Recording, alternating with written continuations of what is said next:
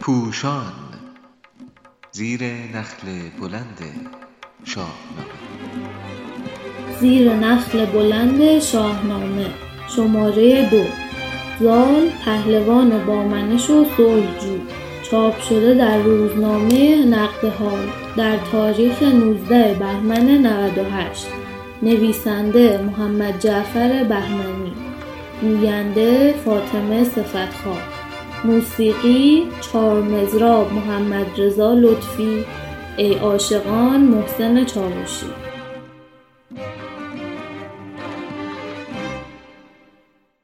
زال با نامه از سوی پدرش سام سوار به نزد منوچهر شاه آمده است و امید بسیار دارد که شاه با پیوندش با دختر شاه کابلستان موافقت کند. شاه به دستان قول می دهد که این پیوند سر می گیرد اما از او می خواهد که تا آماده شدن زمینه ها آرام و بردبار باشد. تو یک چند ایدر به شادی بپای که تا من به کارت زنم نیک رای. منوچهر پیشتر نیز منشور سرزمین زابلستان را به نام زال نوشته است. و از نگاه داشتن زال در دربار هدفی را دنبال می کند که همان اجرای برنامه اقناع جامعه و به ویژه بزرگان است. در مرحله نخست از ستاره شناسان می خواهد تا در کار این پیوند پژوهش کنند. آنان پس از سه روز نتیجه را چنین اعلام می کنند چنین آمد از داد اختر پدید که این آب روشن بخواهد دوید. از این دخت مهراب و از پور سام گوی پرمنش زاید و نیکنام منوچهر زال را می‌خواند و از او می‌خواهد تا به پرسش هایی که نامور بخردان طرح می‌کنند پاسخ دهد. او با وجود اطمینان فراوانی که به دستان دارد در این مرحله از برنامه خود می‌خواهد بر همگان ثابت کند که این سپید موی دلداده گذشته از نسبتی که با سالار گردان ایران سام سوار دارد خردمندی یگانه است. بیدار دل بخردان و نامور موبدان او را به چالش می‌کشند.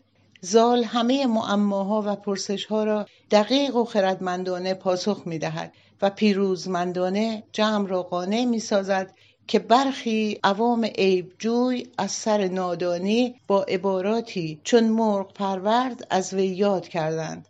منوچهر شاه با حضور گردان مجلس سرور و جشن برپا می‌سازد. زال اما صبح روز بعد نزد شاهنشاه آمده رخصت بازگشت می‌خواهد. بیامد کمربسته زال دلیر. به پیش شهنشاه چون نره شیر. به دستوری بازگشتن ز در شدن نزد سالار فرخ پدر. اما منوچهر زال بیتاب و عجول را به ماندن امر می کند و به شوخی می گوید بدو گفت شاه ای جوانمرد گرد یک امروز نیزت بباید شمرد تو را بویه دخت مهراب خواست دلت را هش سام و زابل کجاست نزد فردوسی بزرگ همگی اسطوره ها و نیز زال زر به روشنی تمام زمینی اند. در ژرفای شخصیت آنان زندگی زمینی با ابعادی همچون عشق و ترس دلتنگی و شادمانی دلهوره و پشیمانی جریان دارد و نیز به همین دلیل است که ارتباطی که شاهنامه خان با استوره برقرار می کند بسیار نزدیک و پایدار است. شوخی منوچهر و گفتگوهای سام با زال این پهلوان دلداده عجول بسیار برای ما زنده آشنا و قابل احساسند.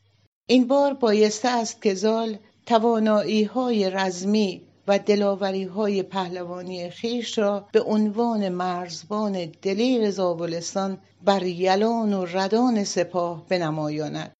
منوچهر فرمان می دهد تا میدان را با حضور گردان سپاه آماده کنند. ابا نیزه و تیر و گرز و کمان برفتند گردان همه شادمان. مهارت زال در تیراندازی با کمان و نبرد با نیزه تحسین شاه را در پی دارد. منوچهر به گردان سپاه فرمان می دهد تا زال را در نبرد بیازمایند و همزمان گویی زال را به چشم همگان می نمایاند یکی برگراییدشان در نبرد که از تیر و ژوپین برآورد گرد.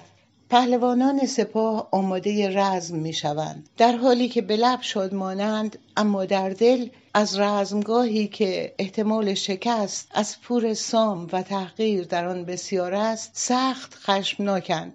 همه برکشیدند. گردان سلیح به دل خشمناک و زبان پرمزی اما زال با نامداران جوان مردانه روبرو می شود دستان سام صلحجوست. گرز و تیغ که در نبرد تن به تن کارایی دارند را بر نمی کشد امکان ندارد پشتیبان ایران زمین خون یلی از گردان سپاه ایران را بر خاک بریزد.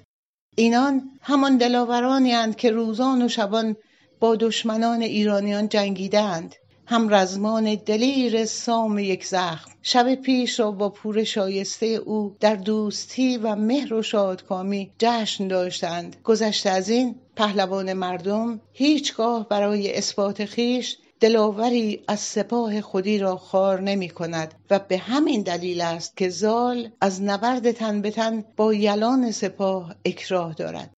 اما چاره چیست؟ او می بایست در صحنه این آزمون شایستگی خود را در برابر شاه ایران و بزرگان ثابت کند. پس چشم میگرداند از میان گردان میدان نامدارترینشان را نشان می کند. با تاخت و تاز در میدان گرد و غباری برپا می کند سپس همچون نهنگ از میان گرد بر او دست مییابد او را از کمربندش می‌گیرد و به آسانی از پشت زین بلند می کند زال کار رزم را در این مرحله پایان می دهد. او به خواسته خود که نمایش جنگاوریش بود رسیده و گردنکشان را نیز احترام نموده است. با این نمایش جوانمردانه شگفتی و تحسین یلان سپاهی شاه سخت برانگیخته می شود. به آواز گفتند گردنکشان که مردم نبیند کسی زین نشان. هر آن کس که با او بجوید نبرد کند جامه مادر بر او لاژورد ز شیران نزاید چنین نیز گرد. چه گرد؟ از نهنگانش باید شمرد خنک سام یل کش چنین یادگار بماند به گیتی دلیر و سوار.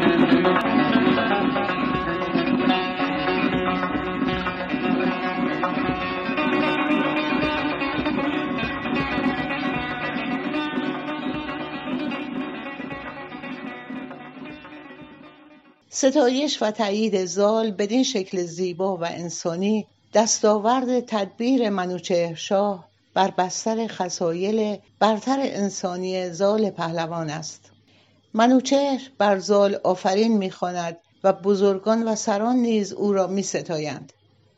شاه ایران خلعتهای بسیار گرانبهایی را بر او هدیه می دهد که چشمان بزرگان بر آنها خیره می ماند. با چنان مانورهایی که زال پیشتر در صحنه علم و خرد و اکنون در آوردگاه مردی و زور انجام داده ستودنهای بزرگان ایران از او و در پایان خواسته های نفیسی که شاه بر او هدیه می کند در بارگاه شاهی سرآمدی پور سام با تأیید و تصدیق همگان اعلام می گردد.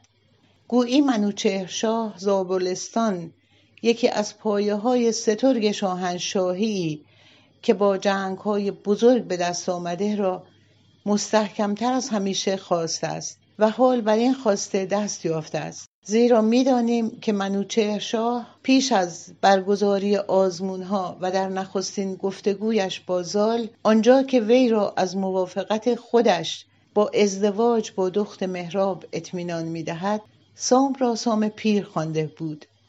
ولیکن بدین نامه دلپذیر که بنوشت با درد دل سام پیر اگر چه مرا هست دل زین برانم که نندیشم از بیش و کم و اکنون نیز در نامه‌ای که برای سام می نویسد دستان را زال سوار می خاند و بدین ترتیب او را پهلوان شایسته‌ای برای نگاهبانی ایران زمین پس از سام سوار می داند. همان پور فرخنده زال سوار که از او ماندن در جهان یادگار و سپس پذیرش پیوند زال با رودابه را اعلام و برایش آینده نیکی را آرزو می کند.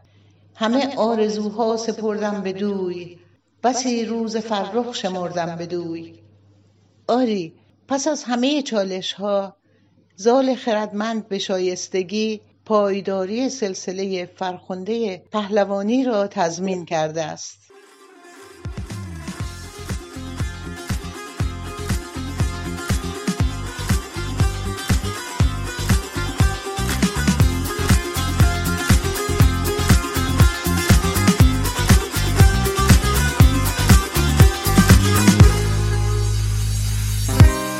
عاشقان ای عاشقان آن کس که بیند روی او شوریده گردد عقل او آشفته گردد خوی او. معشوق را جویان شود دکان او ویران شود. بر رو و سر پویان شود چون آبم در جوی او. شاهان همه مسکین او خوبان قراز چین او.